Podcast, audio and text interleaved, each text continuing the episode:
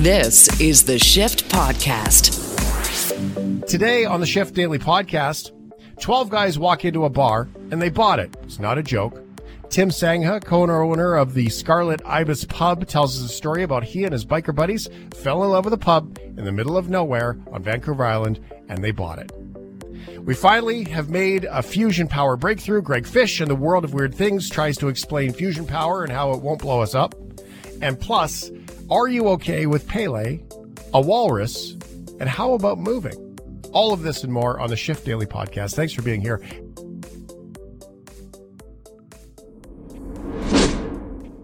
Okay, so I imagine this is how this happened. Okay, you've been with your buddies, right? You've been sitting around with your buddies, your friends, your girlfriends, your guy friends, whatever. And you're sitting around the table, had a couple of drinks, and then you've got that one friend. You've got that one friend who says that phrase that everybody cringes. You know what we should do? That's the phrase. And this is the phrase that gets people in trouble because usually at this point, it's not a good idea. Well, you know what? And that's what we had told Pat, who was the old owner. We said, you know what? We're not interested in buying a buying a bar uh, after she had let us in on that particular uh, Sunday.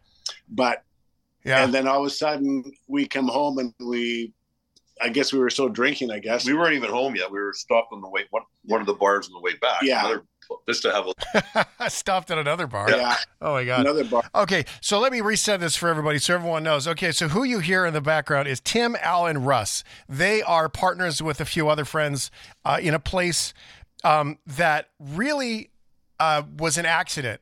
So here's the story. As best, now correct me, guys, if I get this wrong. Is that you guys basically went on a fellas trip? You stopped in at a pub. It was closed. The owner was like, "Oh, sure, I'll feed you, whatever. Have I'll I'll get you wet." And then um, you guys ended up jokingly saying we should buy the bar. Turns out you did, and a bunch of buddies bought a bar. I mean, that's as cliche as you know, three friends walk into a bar jokes, but you did it, and it's and it's working. So far, Okay, so tell everybody, let's reset because we have listeners all across Canada. Not everybody knows the island. Can you navigate us if we were, say, leaving Victoria, uh, where where all of this little adventure happens? well, it started in Gold River for the bike ride, and basically four days or three days before we got up to the where the pub was, we've just been kind of off roading all the time and just stopped in. So you're basically the opposite end of the island from Victoria. Yeah. Is So we yeah, so we're at the uh, so from from Port Hardy. Shane, we are uh, about 40, 45 about kilometers. 45 at where the pub is situated, which which which Wow. makes us the most remote pub on Vancouver Island, and we've been told uh, that we might be the most remote pub in BC uh, due to uh, certain geographical lines, but we haven't pursued that. So Yeah, so that's I mean, happened. So but there was another pub in Haida Gwaii, was it, or something Yeah, that came up, and that's right. they were like, "I think we're the most." I mean, really? I mean, you can measure it, I suppose. Yeah. but how do you tell from where? Uh, you know what? It's funny. We had someone actually uh, contact us and say, "You guys should fight for the most remote pub because you know this person went online and they did all the calculations and they said, I'm pretty sure that you're more remote, but we." We're waiting for them to to uh, to uh, send us some information so we can see if we actually are or not. Yeah. Well, it is remote. That is not up for debate, and it is kind of in the middle of nowhere. Um, who? So first of all, a, a bunch of friends buying a bar is, you know, n- not a great business plan. Nope. Just saying. Um, and but you guys actually have a bit of a, a, a mixed bag of of trades and tools behind you because, uh, you know, you guys. So everyone kind of takes on a little bit different things. So from that perspective, it kind of works. thing. Like this, just kind of an it's an adventure in its own. Right? Because That's cool. Yeah, because so so Shane, so the the bar one day hopefully will make money, but that you know our I think that collectively our dream was to keep the bar going because the community uh, needs it for their social interaction. Uh, we are we are also the emergency uh, preparedness center for the area as well. So in case of a tsunami, uh, are or or uh, or a road closure, then uh, people stay with us uh, until it's safe to travel back to Mhm. the uh, Port Hardy area, and that's happened. It Yeah. hasn't happened since we've had the bar, but it it has happened in the past. Yeah, so there's some community investment. Really, that's what goes on. I mean, it's not like you just bought a bar and a pool table, right, and a dartboard. No, we actually have dartboards. Although, now.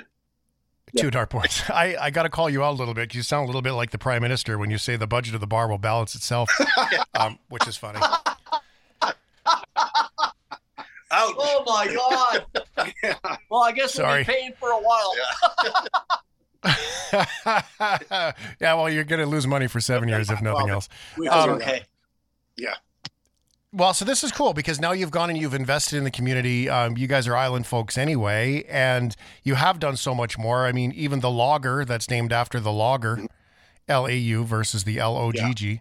Um, like you guys have done quite a bit when it comes to just the identity and character of the island, the north end of the island. I mean, this is really kind of fun. You guys realizing that you know there's a, a lot of opportunity to to kind of create with this and have a good time and live into it yeah, little bit. absolutely. I mean, you know, I mean, our goal. I mean, we're almost there now, where we have more time to go and enjoy the area because it's, that's been a problem for us because we're always when we, when we go up, the team is busy working and fixing stuff, and we're not hiking and and seeing the area as, as much as we'd like. But uh, you know, we see light at the end We of the see the goal there. Yeah, yeah, we're almost there. Well, isn't that what it's like for most people when they have a cottage or something like that? I mean, so many. When we used to have a, we had a family lake house in uh, northern Alberta, and and that's what it was, right? Like, how was your vacation? Well, how was my vacation? I mean, I built a deck, I tore down a fence, I moved a tree, I fixed the outboard motor on the boat, right? I patched the kayak. Yeah. You know, did you do anything? I don't think I even sat down for a minute, but that's kind of the way these things work. right. isn't well that's exactly it. You know what? We we actually all like well the three of us here and uh the act the other active members of the group like to be busy. And uh you know when we go up there we're there to get you know we have a list of items that we have to get done before we leave. And that's what we get done. And and uh and, and that's been the reason for our success i think is that we are Proactive. yeah we are proactive like like and, we're, and we're a team, eh? yeah i mean Yeah. Well, I was, that's the next question was friend. Like, how long you guys been friends for? Because I mean, you don't typically go into this with like someone you don't know, and then you you're not organized. Like, you have to have good relationships to be organized and be able to say, hey, by the way, you know, hey Al, I, are, if you're going up this weekend, can you take care of this? Right. Yeah. So are, are are you guys new friends, old friends? How does we're that all pretty much uh you know i'd say half is new half is old um you know when we uh when we when we started this thing so there was myself and roy he's he's one of the other partners he, you know he had so he and i were sort of talking about it and russ and al and we basically we came up with what do we need to have to make this work so we needed to have certain tradespeople to uh, fix problems as they arise. So we picked our friends that had certain skill sets.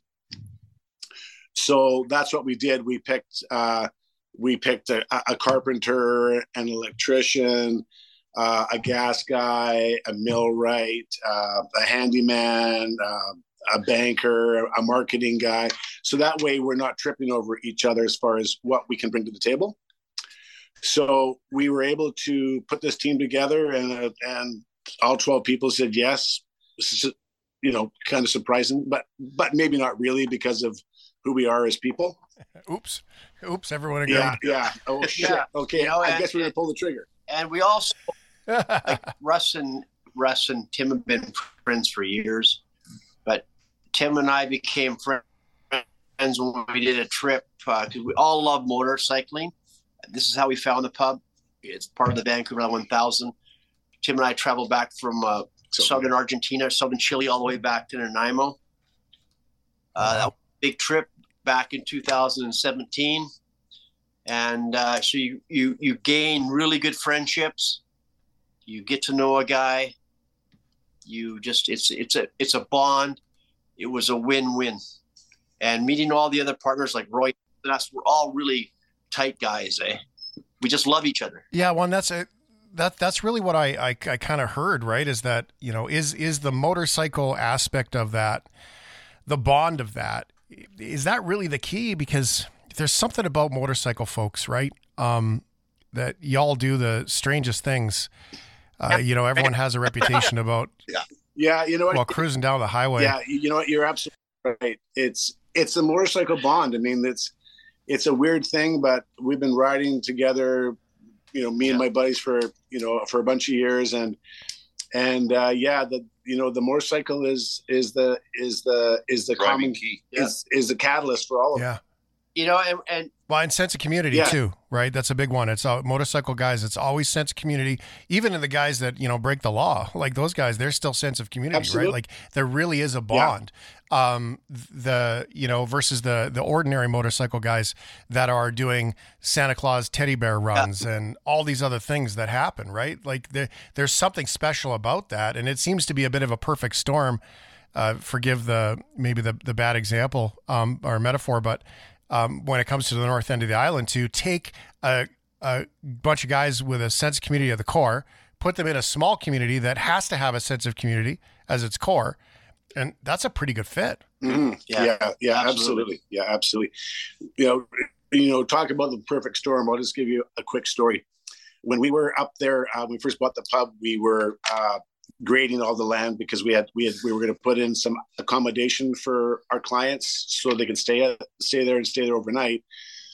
So we're getting ready to do all the infrastructure work for the parking lot to run the power and the water to the to the adventure huts, which are where where people can stay and then we we happen to have uh, a big uh, hurricane force winds come in and on the other side of the property which is about what 250 feet 300 yeah, I mean 250 300 feet away from where the huts were going we had a big wind come in and pick up a metal shed blew it up over the pub and then wrapped it around uh, a bunch of trees where No.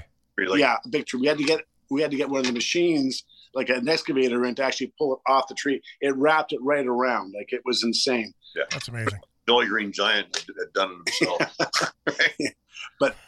Up there, you get a lot of uh, fierce winds and and rains, and and uh, it gets a little crazy up there. Well, yeah, yeah. and when you know we went up there and first took over the pub, the, the rumor in Holberg Sure. went around that you hear a bunch of bikers bought the pub, They thought it was hell. and they thought Right. people like didn't know Angels. people didn't know what to think because they hadn't met us yet because we'd only Pat let us in on the day she was shut, and uh, I'm sure she was, uh, you know, doing all she could to uh, wind us in there.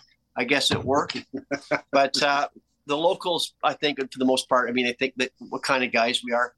We're adventure riders on our motorcycles. I think at first it was a little uh, You know. tough for them and that, but they've all Yeah. they've all taken us in and like we're kind of like family now. Yeah. a lot of them. and we're all Yeah. really involved in, uh, in you know keeping the area clean and safe and environmentally friendly and i think that's uh because it's so beautiful and pristine up there it's so remote that people don't realize that Mhm. if you want to go somewhere and hear no sound once the bar's shut then you, the that's the place to be Well, you see, like I love that once the bar is closed. what what beautiful beach can you camp on the beach nowadays? Yeah. Where? Yeah. Whereas up there you, you can, right? Yeah, yeah, it's still a very special place. You know, we, we have a lot of people that are coming from Tofino, like you know, like young people that are into surfing and stuff, and they all they all liken it to the fact that this is like Tofino was 50 or 60 years ago. 20, 30 years ago. Yeah. Well, yeah, Yeah. I mean, Because it's so commercialized now. but Yeah. just so you know it's a rough ride out to the pub so Not always. you know just uh take your time uh follow the signs and uh you can't miss us I'm looking at the map now. Like it is literally like as far as far north. yeah Like you, that's that's far. Holy It's on cow! the way to San Joe Bay, and San Joe Bay last year was voted the number one nature beach in Canada. really? Well- how far is it from? Um, how far is it from Tofino then? oh, from Tofino, uh, oh man, five hours, four hours. Oh, well, Well, you can't even as, get a, that as, way. the, as the crow flies, only probably what? Yeah. Two or three hundred kilometers, like a couple. Yeah, but Oh, it's like Port Alice north. Yeah. Holy cow. miles. yeah, so yeah, it's it's definitely quite a ways. I mean, we're getting a lot of younger people that that like to camp in their vans, like van life type people, and they're coming through, and they're going surfing and, and hiking, and they just they can't believe how pristine it's still. Yeah, a beautiful beach there too is uh, Grants? There's Grant Bay, but there's also um, Raft Cove, which is unreal. I mean, it the surfing there is to die for, and a lot of the surfer guys come up, girls in this in the summer, and they float down the the uh, Macjack River with their stuff. There's camping there. There's fresh water, but when you look at those rollers coming in, it's absolutely stunning.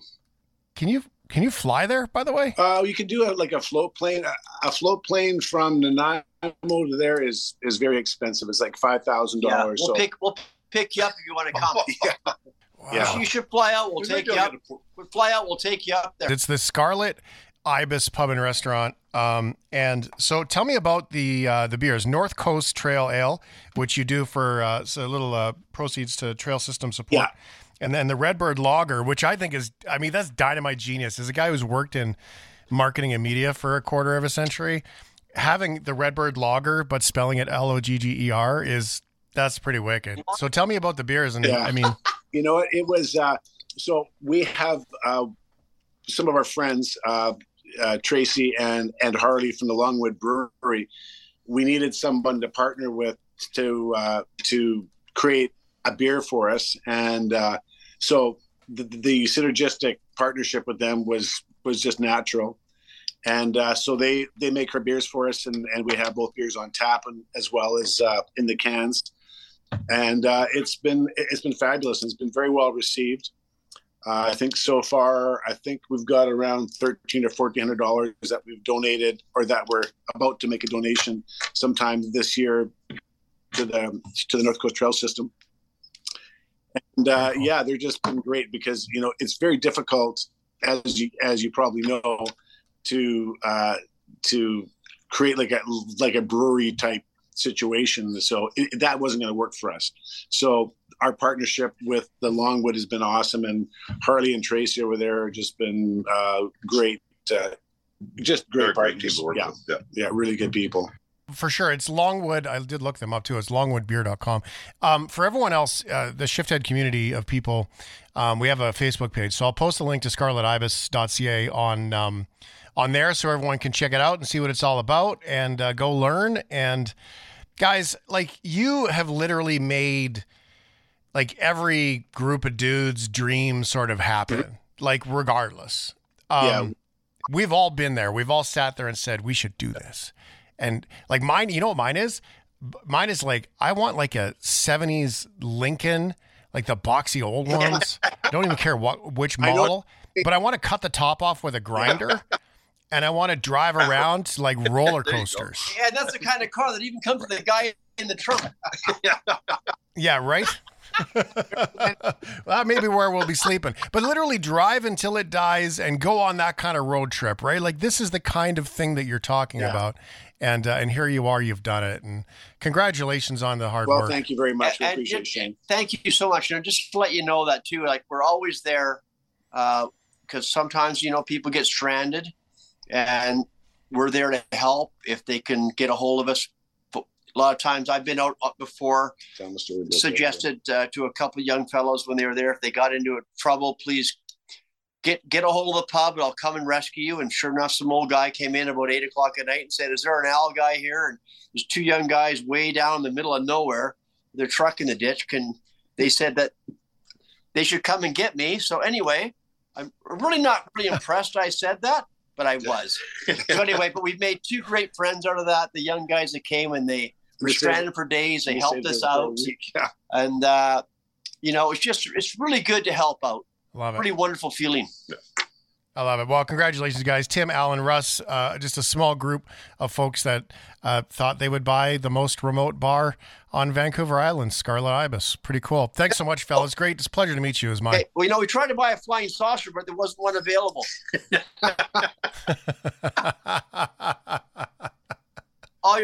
all listeners Yeah. Hi from the Scarlet Ibis. Happy Thanks New so Year. much. Yeah, happy New Year. And uh, let's let's see if they want to come up for a visit and uh, have the experience of the uh, the most remote pub. All right, thanks, guys. Yeah, Yes, thanks. thank you. Thanks, buddy. Take care. Take Happy care. New Year.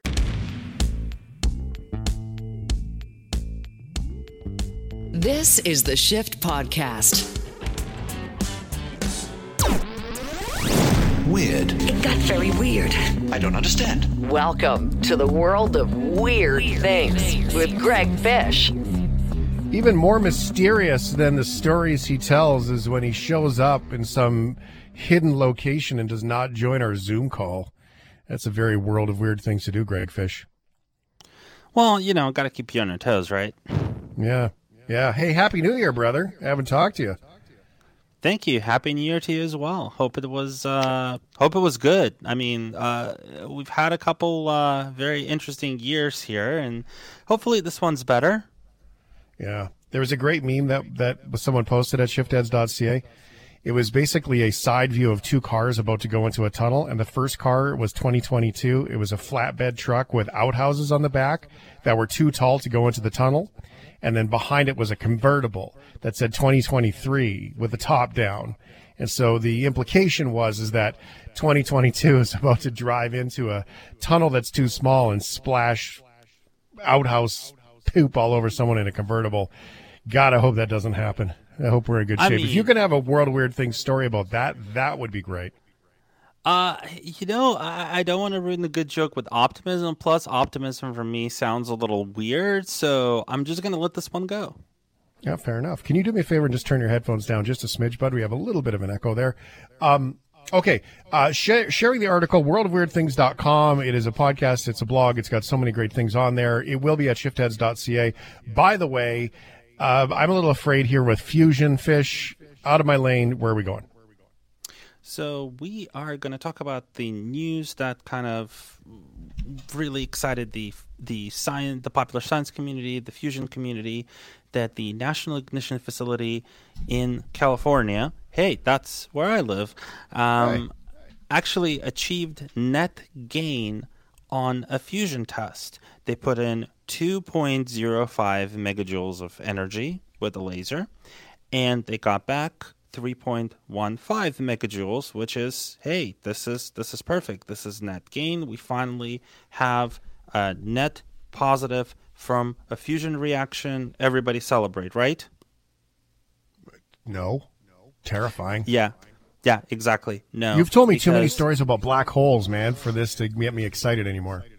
Oh no, no, no. That's that's not where we're going with this. No, the problem is that the if, although the result looks really nice on paper, what's really happened is that they kind of just omitted the fact that to charge the lasers they need to use something like 430 or 450 megajoules. So we actually did not get a net gain on the entire systems input. Um, so there's still a lot of work to be done, but at the same time, this is actually a great result for one very simple reason. Okay. It's because before the shot was actually done, the laboratory simulated what they thought the break-even point was, and they found that okay, the, we thought that the break-even point was five megajoules, uh, five um, megajoules, but it's actually just over two megajoules. So what that tells us is at this point, our simulations are getting more accurate because before, what happened is you run all the simulations, you actually do the test shot, and what do you know? Something's not quite right. The results don't quite match up. We're not really sure why this is the case. So, this is the first time that we're really seeing those simulations of how fusion reactions are supposed to go, how the plasma is supposed to behave, and actually seeing them play out in the real world, more or less how we see in the simulations. And the reason why this is so important is because fusion research is severely underfunded, so they can't really afford to do experiment after experiment after experiment after experiment. So let's reset this conversation, Greg Fish, into what exactly are we talking about? A tiny little fusion reactor that we would put in our house or in our car that would have enough power to do everything that we do without having to use wires and stuff? Or are we talking about a power plant that's in the USS Enterprise? Right now, we're talking about a power something that's a power plant sized deal. I mean, ideally, in the very far future, you could have your own tiny little fusion reactor that powers everything, but we're nowhere near there yet. Right now, we're talking about something like imagine the you know those those giant nuclear power plants or those huge coal power plants. We're talking about something about that size but the idea is something that size would replace all of these coal plants, all of these nuclear fission plants, and would work in tandem with solar and with wind to provide steady, reliable energy for entire cities. Um, that's funny because solar and wind don't provide steady energy, but that's I, I get what you're saying. Um, so here, okay, so what's the difference then between nuclear fission and fusion? Because I think that has me confused, and I'm assuming I'm not alone. So the difference is actually immense. So nuclear fission, you have very large, very heavy atoms that you break apart, and as they break apart and start a chain reaction, they release heat. You capture that heat, use it to spin turbines, and get and generate energy that way. Fusion, you are taking isotopes of hydrogen, usually deuterium and tritium, um, and you can do two things. The first is what the NIF did, which is something called inertial confinement fusion, which is where you essentially have a la- lasers firing in all directions on a fuel pellet that contains those the gases of those two isotopes. They create helium. They they lose a little bit of mass in the process. That mass gets converted to pure energy, and that's what you are going to use to generate um, uh, generate the electricity. And or there's another version which is essentially a donut shaped reactor where you spin plasma around, you start introducing that gas into those plasma reactions, and the longer it spins, the more energy it produces as well. Also, from creating helium, converting a little bit of basically smashing atoms together, to lose a little bit of mass, that mass gets converted into energy, you capture that, you and you stream into the grid. Wow. Okay, so smaller, more efficient, no spent nuclear rods. I'm assuming just some laser beams to kickstart it. No, yeah, just some laser beams, just some just some plasma. Um, the other very nice thing about it is that it can't melt down because if something goes wrong, if the reaction breaks down, you just get the little fizzle of plasma, and that's it. The reactor just really? shuts down. Really? So, but then it's self-sustaining once it starts. It's not really self-sustaining per se. It, it, it, there's cycles that it can do on its own, but you kind of have to keep it going, which is actually exactly what you want because you can shut down the reaction anytime it becomes unstable. Um, and ideally, you don't want it to just keep going without your input because anything that you can keep going without your input has the potential to become something pretty menacing because you build up a lot of potential energy. This is what happens with fission reactors, and this is why they have to be super carefully controlled. This is why uh, it's possible to have meltdowns with them. So, this is completely opposite technology. Hmm. Okay. So then what's the benefit then? I mean, if it's not just like free power, like an extension cord from the sun scenario, what's the benefit? Well, the benefit is it's right now it's not free power, and it's not really going to be free power. But essentially, what it is is a tiny little bit of a mass uh, from very easily accessible isotopes, things that we can that we can find in the wild, or we can just generate from seawater, which we have plenty of. Um, you can generate a ton of energy from it. You don't have spent nuclear fuel, as we talked about. We don't have uh, long lasting radioactive products. Um, and you have pretty safe, convenient energy when we actually get all of these things properly working. Okay, good deal. So why don't we do it now? Why why haven't they? Why is it so underfunded? You said it was underfunded, Greg. Why is it underfunded?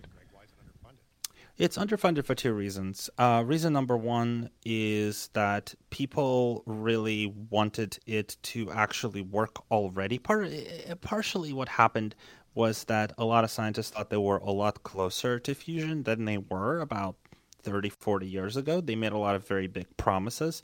Those promises didn't pan out. So a lot of politicians basically say, well, why should approve? Why should we approve something that doesn't work? Um, so that was one big part of it. Uh, but the other part of it is that it's just it's not a priority. It's a very complicated technology. Um, no one knows exactly when we will be able to hit that that point where we can commercialize it and who's going to own the rights and, and what's going to happen from that point on. So a lot of politicians are kind of loath to invest in it. Um, a lot of private companies are very loath to invest in it because right now it, it is, we're just now starting to see positive results. We're now just starting to get these things on track. Um, so hopefully, as more and more good results come in, the purse strings will open up. We'll be able to do more experiments. We'll be able to do them faster. Uh, but right now, essentially, the idea is it's, it's unproven technology and no one wants to risk it. So what's next, Greg Fish? Fusion, power, little power reactors that are in our houses. I mean, what comes next from this? How soon and when? What does it look like? So the next thing is ITER, which is a giant reactor that's being built in Europe, and its entire purpose is to demonstrate that fusion is possible, sustainable, can produce way more energy than we can put in than the system requires to put in to kickstart the fusion reaction and and then figure out how do we actually capture this energy? How do we commercial how do we commercialize it? How do we run a fusion power plant? Um, it's being assembled now. It's actually getting close to final stages of assembly. In the next few years it's going to start burning plasma through the reactor to get things warmed up and test all the magnets and everything else. And then hopefully if everything goes to plan by the mid 20, by the mid to late 2030s, we will actually be able to see net gain, consistent fusion reactions, and start really planning the next big steps after that. Okay, so we got an interesting text here. It says um, when they get this nuclear reactor, or when they get this fusion reactor down to the portable size, I'm going to need a DeLorean. Is this flux capacitor level stuff that we're talking about here once it gets that small? Oh yeah, no, absolutely. The idea for something like that would be you would have a you would be able to create something that's a very small antimatter catalyzed fusion reactor. That's and if you have something that's that small and that portable, it would really change a lot of things. I mean, you would essentially have your own private power plant uh, for your home or for your car or for your interstellar spaceship or whatever, uh, it would actually be it, no, it would be a, a, tremendous game changer if we got it miniaturized to that level. Wow. So I guess that's the end goal then. Not to be too Back to the Future um, great Scott, but if we were to you know be putting banana peels into the back of our DeLorean, uh, wouldn't that be the ideal scenario? Oh well, it's even easier than that. We'd just be pouring a little bit of water in our DeLoreans, and it basically bends the laws of time and space when we push a button. Oh, that's all. Because we need that. Because we can't even handle uh, zipper lanes right now. Well, yeah, that that that would be somewhat problematic. Uh, I, I I see where you're coming from there. So we, we probably need wider lanes. Uh, maybe you know some give someone a little bit more room to merge because they will be doing it at some percentage of the speed of light. So I, I, understand the hesitation right there. Some percentage of the speed of light. Okay, nerd man. Uh, seeing you're so incognito here with uh, you're hiding from us on the Zoom call and all things suspicious, I'm going to get suspicious then. So what do you get most excited about this fish? Because I mean, you are the uber nerd in this. I mean that is a compliment. What what is uh, what what really is the big deal here? Like really? really? Yeah, really. I think the big deal about all of this is that we're finally starting to really test revolution technologies that have been promised to us a very long time ago. And I think the really exciting part for me is that the researchers who are involved in this didn't give up. They didn't just just look at at, a bunch of uh, failed experiments and say, you know what, I'm just gonna forget it. I'm I'm gonna go do something else. This is probably impossible. No, they they looked at the numbers. They saw that it should be possible. They stuck with it, and now they're getting consistent results. So so that dogged pursuit of a technology that we know for a fact if we can make it work, it would be life changing in the best way possible. It would really tremendously help us out um, to, to, to clean up the to clean up the world, to explore space. um, to do all sorts of really amazing things. They they didn't give up, and and that's something I find incredibly inspiring about this this entire story. And the fact that now we're starting to get consistent results from simulations. We're starting to get experiments from test reactors that are showing us, yes, this is possible. We're getting close. We're, we're, we're really on the doorstep of actually making this work. It could be within our lifetimes. It could be possible to see major reactors, not something miniaturized. That that might be a very long way away, but maybe within our lifetimes we'll see a fusion reactor powering a city. Like that's just Uh, like I said, I I have no other word for it but inspiring. But are you sure we're not missing something here, Fish? Because when they told us we were going digital and it was a paperless society, no one mentioned that, by the way, you still got to print everything out and save it. And then, by the way, you need four different computer backups and it uses more electricity. When they said nuclear power is just like endless power, they didn't tell us that, by the way, these rods, when they're done, are terrible and so is the water, right? Like, nobody told us these things. And I, maybe I'm just pessimistic or skeptical at this point, but I feel like there's some sort of gotcha at the end of this conversation. No one told us when they put up wind turbines that, by the way, the fans are not even reusable or recyclable and we're going to bury them. It's more waste than anything else, right? Like no one told us 20 years ago when they started solar in California and they were doing all these incentives that, by the way, the lifespans are really short and it's going to be really expensive for you to get new ones. And we have nowhere to put the old ones. Like there's always been a gotcha. What am I missing here? So there's there are definitely going to be growing pains. Like I'm I, at this point, I don't think anyone can tell you exactly what they are, but we know they're going to be growing pains. But part of the issue with any new technology is that sometimes uh, people get ahead of themselves and they are so focused on getting technology out there.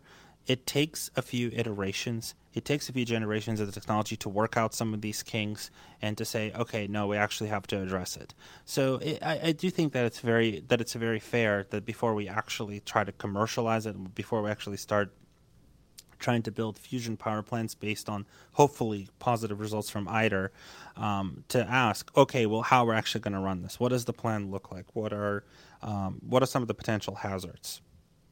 Mm. because uh, you're you're absolutely right. Now, with, with the nuclear, we did know that contamination was going to be a problem, but one of the big things that happened there is that the people who created the technology rushed because they saw, oh, we can make this work really quickly.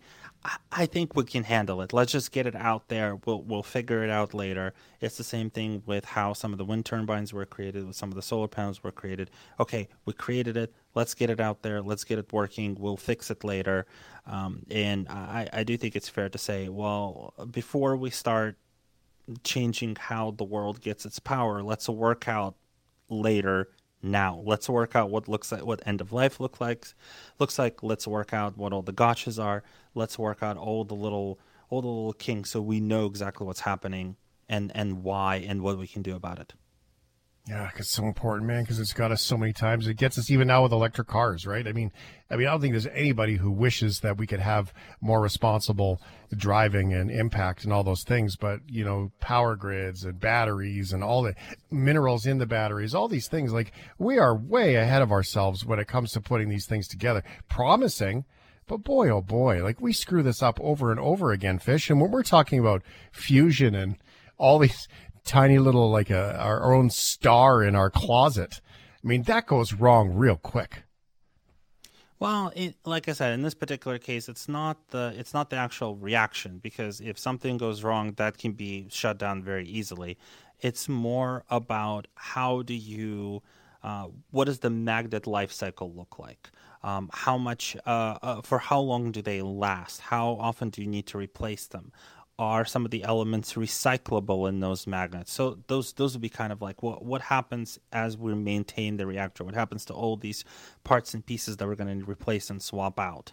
Um, I think that's that would be something that we that we need to take care of. Um, and you're right. There's there's a long history of rushing into getting things set up and then finding figuring out oh there's all these long term effects that we uh, didn't actually consider. But the but the big question becomes is that when you have a lot of private companies that are in charge of that, who make sure that they follow up on this? Because if they say, "Hey, you know, this is better," and we we got it, we will figure out all the kinks later, who holds them accountable to that? That's that's a completely different discussion. Mm-hmm. Now, that's a discussion that's worth having, but I feel like when we when we start talking about some of these things, uh, they go a little bit beyond the scope of what we're what we're covering here. Yeah, uh, well, and that's fantastic though because that's what we run into again and again. It, it really is. I mean, is exactly that. Is that who's going to hold this into account and make sure that it's all done properly? Greg Fish, worldofweirdthings.com. The link to the article is posted at shiftheads.ca. Mysterious man who's not at home. He's hiding somewhere. Thanks, Fishy. Happy New Year, brother. You too. Thank you so much. Always a pleasure. This is the Shift Podcast. Let's get started with this. Are you? Are you? Are you? Okay. Okay. Okay. Are you okay with shopping for rental properties? No, it's terrible, Ryan. I hate it. It's so up and down because you know you're looking for specific things, a location, and you know very simple amenities and the prices just don't really reflect what you would think you'd have to pay and then you go okay i'll lower my price and then all of a sudden all of the things you want are now on the outskirts of the city and they're still mm. not at the price you want and so it is very frustrating until it isn't and you find the perfect place which has been my experience every single time i've tried to find the place to live Mm-hmm. I'm so yeah. grateful for the place that I rent now because, um, you know, my landlord's awesome. I mean, that's a, I'll give a great example about how awesome. It's kind of good news Tuesday. Here's a good story, news Tuesday story about my landlord. His name's Scott.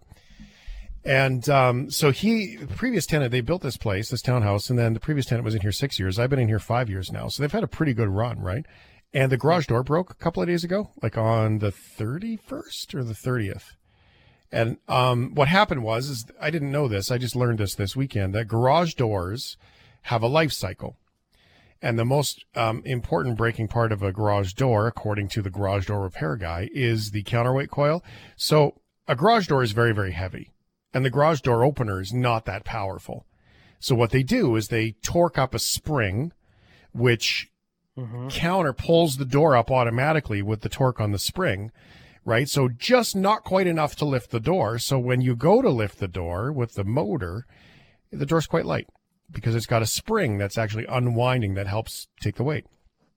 Well, what happens is, the metal in that spring breaks down.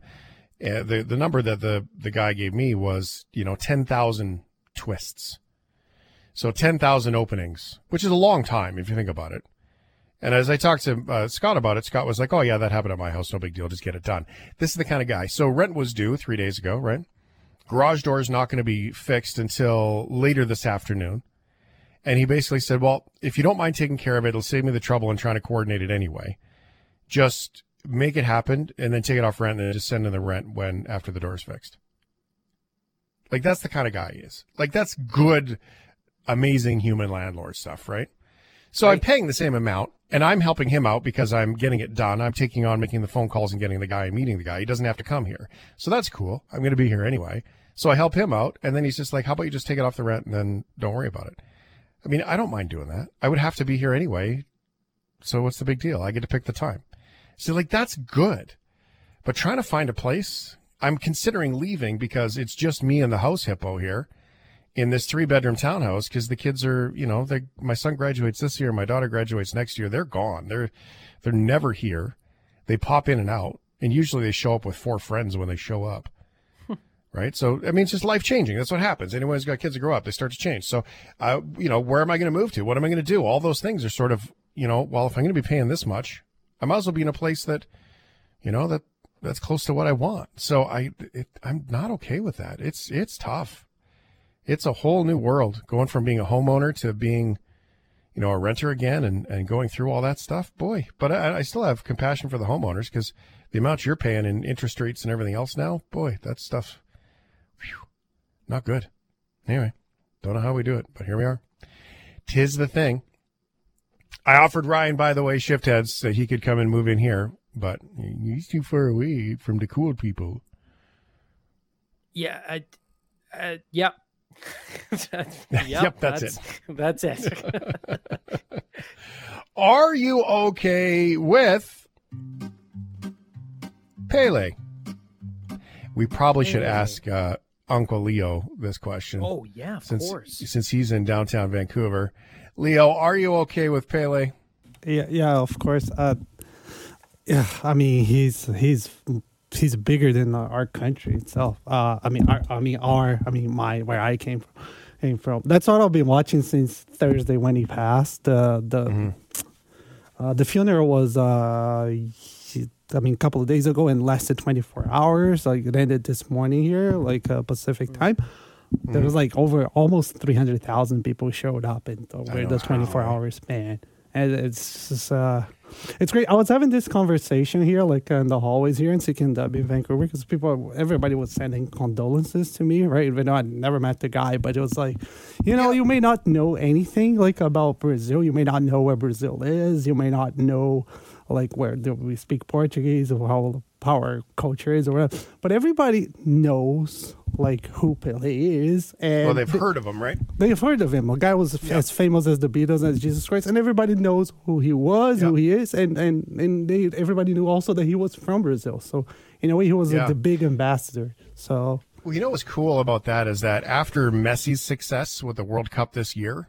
and that sort of question is Messi is Messi belong in the same realm as Pele and these other athletes? It's cool that Pele made it that long to see that, right? I realize it's Argentina, it's not Brazil, but the, you know, it it's in the neighborhood and the conversation about some of the best, hopefully lucid enough to be around it. Um, but really cool stuff. Well, the Brazilian soccer great did die last week after a battle with cancer. He was 82 years old. Widely regarded as one of football's greatest players, Pele spent nearly two decades enchanting fans and dazzling opponents as uh, football's most prolific scorer with Brazilian club Santos and the Brazilian national team as well. I mean, Pele, as a non-soccer fan, for me, was the only guy that I knew right? It's Pele and David Beckham, and then uh, the new guy with the short hair and the the fancy haircut. Um, so Pele's fame was such a uh, that the 1967 factions of civil war in Nigeria agreed to a brief ceasefire so he could play an exhibition match in their country. That's how big he was. Needless to say, he's a legend. And FIFA's president, Gianni Infantino, he wants to honor Pele in a very bold way. And we need to make sure that uh, we and the world of football remembers Pele forever as well. And for this reason, uh, of course, we pay tribute to him by being here. We pay tribute to him by uh, asking all the federations now to pay a minute of silence and tribute to Pele. But we're also going to ask every country in the world to name one of their football stadiums uh, with the name of Pele. Okay, so FIFA is going to ask every country in the world to name a stadium after Pele. In April 2021, Rio de Janeiro abandoned plans to name the famous uh, Maracana. Maracana. Maracana. How do they do? Maracana? Yes, there you go. Hey. Wow, that is. I got the emphasis all wrong. Stadium after Pele after it was vetoed by the state governor. The largest soccer specific stadium in Canada, BMO Field, was built on this site of the old exhibition stadium where the Toronto Blue Jays played, 77 89, as well as the Canadian football team, uh, the Argos, between 59 and 88. It's a great place for concerts still. And so, should Canada have to have a Pele stadium because FIFA says so? Uh Sounds like a very FIFA thing to do. It is a very FIFA thing. Like it's just it, the fact that it's coming from FIFA makes me kind of throw up in my mouth cringe, a bit. Right? You know, it's just cringe. But I, the the sentiment I actually don't necessarily disagree with. He's that big of a legend, and also it's difficult because soccer is a far is the, the most global sport in the world is is soccer right? And so it's kind of like, you know, we wouldn't ask every country in the world to name a stadium after Wayne Gretzky because it's kind of Canada, it's a North American thing. And so well, no, I but you've got that, Norway, Sweden, you've got Czech like Czechia, yep, Germany, yep, you know, Ukraine, and, and all Europe. of there's all kinds of hockey playing countries that that aren't going to have a Wayne Gretzky. Nope. Exactly. They might have a Jaromir Jagr in, you know, in Europe if you know, Czechoslovakia right. or Czechia or wherever it is now. It's you know? it's it's more local, and and but but Pele's influence is incredibly global. But I I will say that I don't think we should have to ch- to name a stadium after him. Now we've got the World Cup coming to Canada in is it four years or two years from now, 2026, I think. Three and a half years. Three and a half years, right? Uh, now, if we build a new center and name it after him, I think that's totally cool. That's fine as part of the, Yes, the I don't think upcoming so. World Cup. I think it's Canadian. you you find a Canadian and you name it after a Canadian. I mean, if Yeah. you want to have Pele's Pub or whatever, good for you. And um, if you want to have a, if, if FIFA said, hey, if this is an official FIFA venue, we want a memorial for Pele in every venue. And we're going to give you the money to here for the statue. We're going to give you the money for the memorial. It's got to be this big. Then fine. yeah, I don't think that the, you know, I don't think that from Zurich, FIFA, of all of the different organizations inside FIFA that have been accused of selling their votes for cash to send the World Cup to places, gets to come in and turn the name of BMO. Plus, who's going to pay for the BMO sponsorship to Pele Field in Toronto? yeah. Like that's like that makes no sense to me. Like if they want to say put like in in um in Edmonton, the Wayne Gretzky statue, right? That was great. Perfect. Well done. You're not going to put that into Winnipeg Montreal or Toronto, Toronto. right? No, it's weird. You're not. So It's weird. like downtown. Can you imagine if the Canucks lost in a final for the Stanley Cup against the Boston Bruins and there happened to be a Wayne Gretzky statue outside? Police cars would not be the only things upside down and on fire. So, like, none of this makes sense to me. I think this is wildly offside. And I think salute Pele. Okay, let's talk to Mr. Football. Tio Leo. Uncle Leo's in Vancouver. Am I offside with that? Thinking that in Canada, they're they're they're. If you want to do a tribute, they can fund a tribute, sure, but I think it's offside in places like that.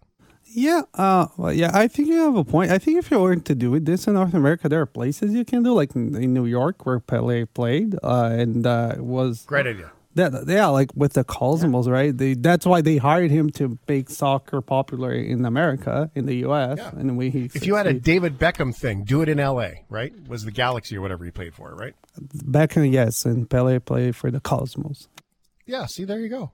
See, that makes sense to me. Okay, you're a soccer fan. I'm I'm really not, right? So, although I'm learning, Leo, I after watching um, Ted Lasso, I'm Yeah, starting to like soccer more.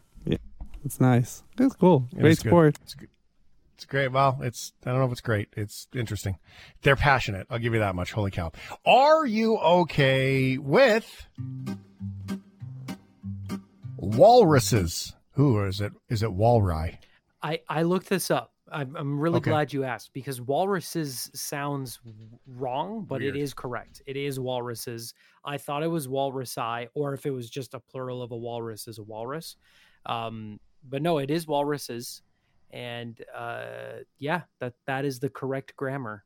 Uh, coming from me, of, of course, the the the king Oh, well. of grammar here. You the are show. the standard of high am. high standards of Yes. grammar. So Yes, according to the No big doubt. book of Google, walruses is the correct plural.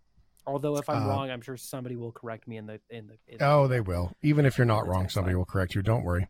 Yeah. Um, they got big noses, lots of whiskers, big old tusks, floppy feet. You know they can be mean, but aside from that, high five for the walrus. Yeah, I'd agree. All right. The walrus is a, a walrus on a very long journey. Drew huge crowds in northern England on New Year's Eve. He made a little pit stop in Scarborough. But the crowds had to leave without seeing New Year's Eve fireworks because they could have scared the walrus. The decision to cancel the event was made on the advice of British Divers Marine Life Rescue, the BDMLR, who have been monitoring the marine mammal wherever he goes. Wildlife experts suggested that the walrus, nicknamed Thor, I think Tiny is a better nickname, but hey, whatever. Was taking a break before heading north, but the residents of Scarborough didn't seem to mind. They were just stoked to see Thor. Thor left his Arctic homeland and was first spotted in Zeeland in the Netherlands before swimming past Belgium and into France. He stopped over in Dieppe and was then seen in Pouilly before nipping across the channel to Calshot in Hampshire. 19 days later, he popped up in Scarborough. Now he's off again, presumably and hopefully heading north. So he's here for about 18 hours or so? Yeah, he came in, we think, about half past 10 on Friday night, and then was here till about half past 4 yesterday afternoon, so about 18 hours. Thankfully, there were no welfare concerns for Thor. He might be far from home, but otherwise he seems to be perfectly healthy.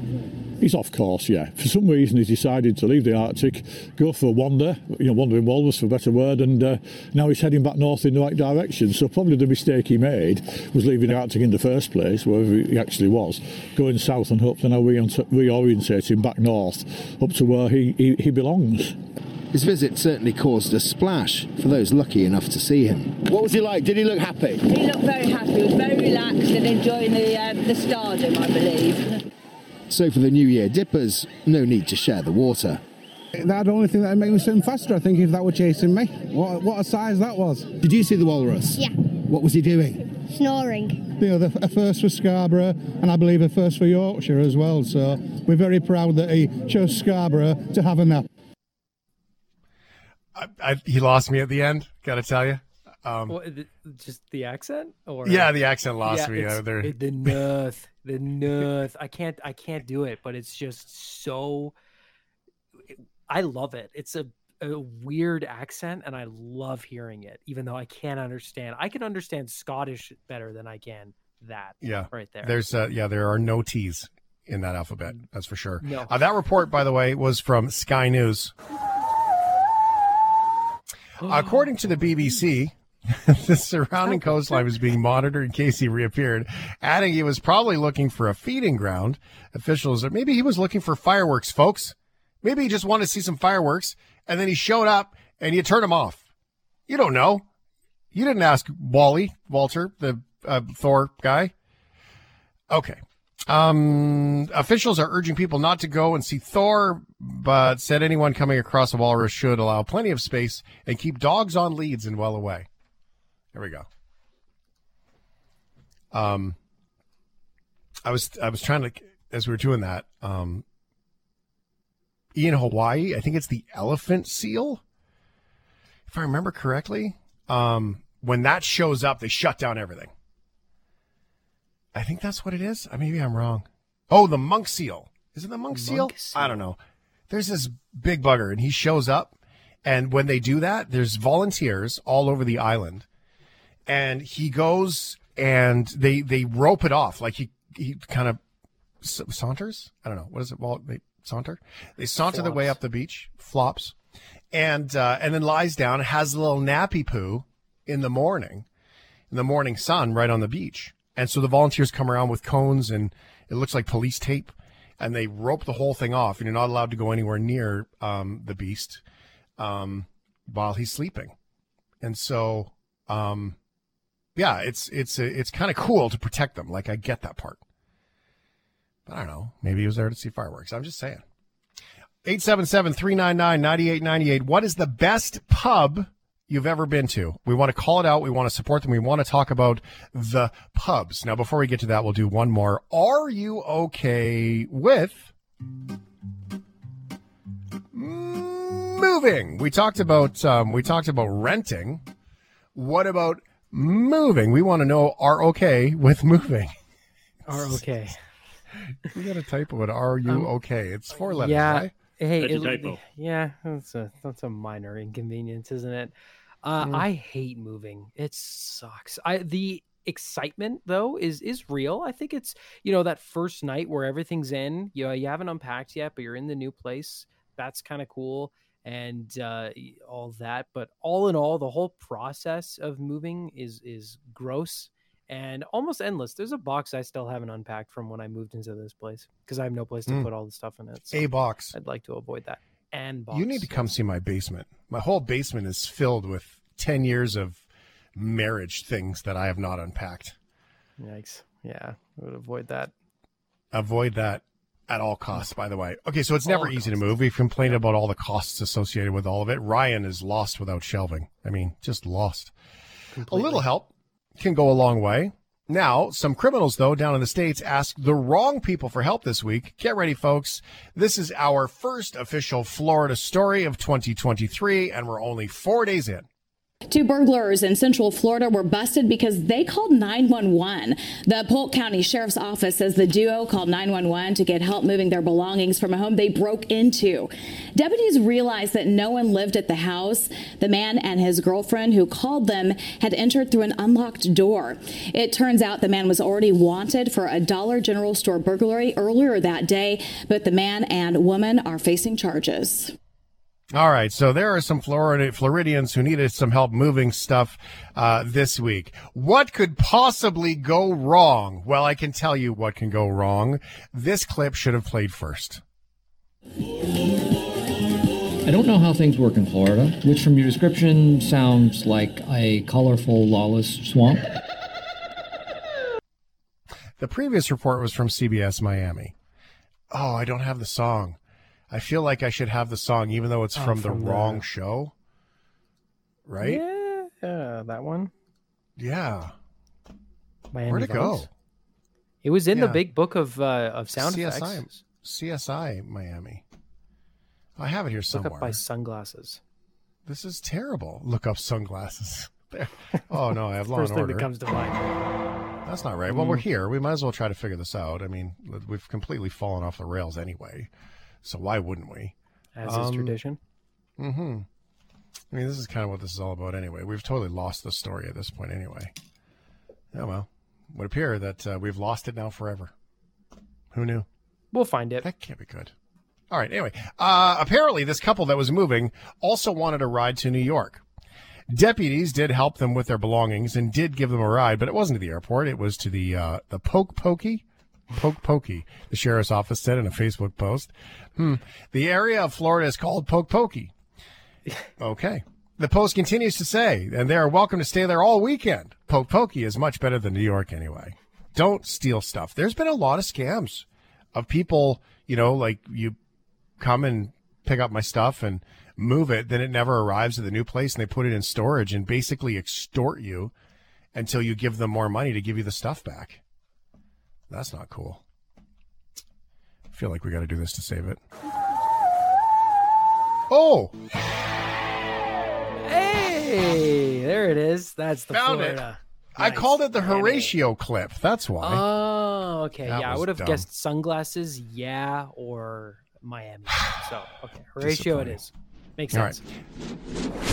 Thanks for listening to the Shift Podcast. Make sure you subscribe, rate, and review the show and share with anyone you like. Get it on Apple Podcasts, Google Podcasts, Spotify, and CuriousCast.ca.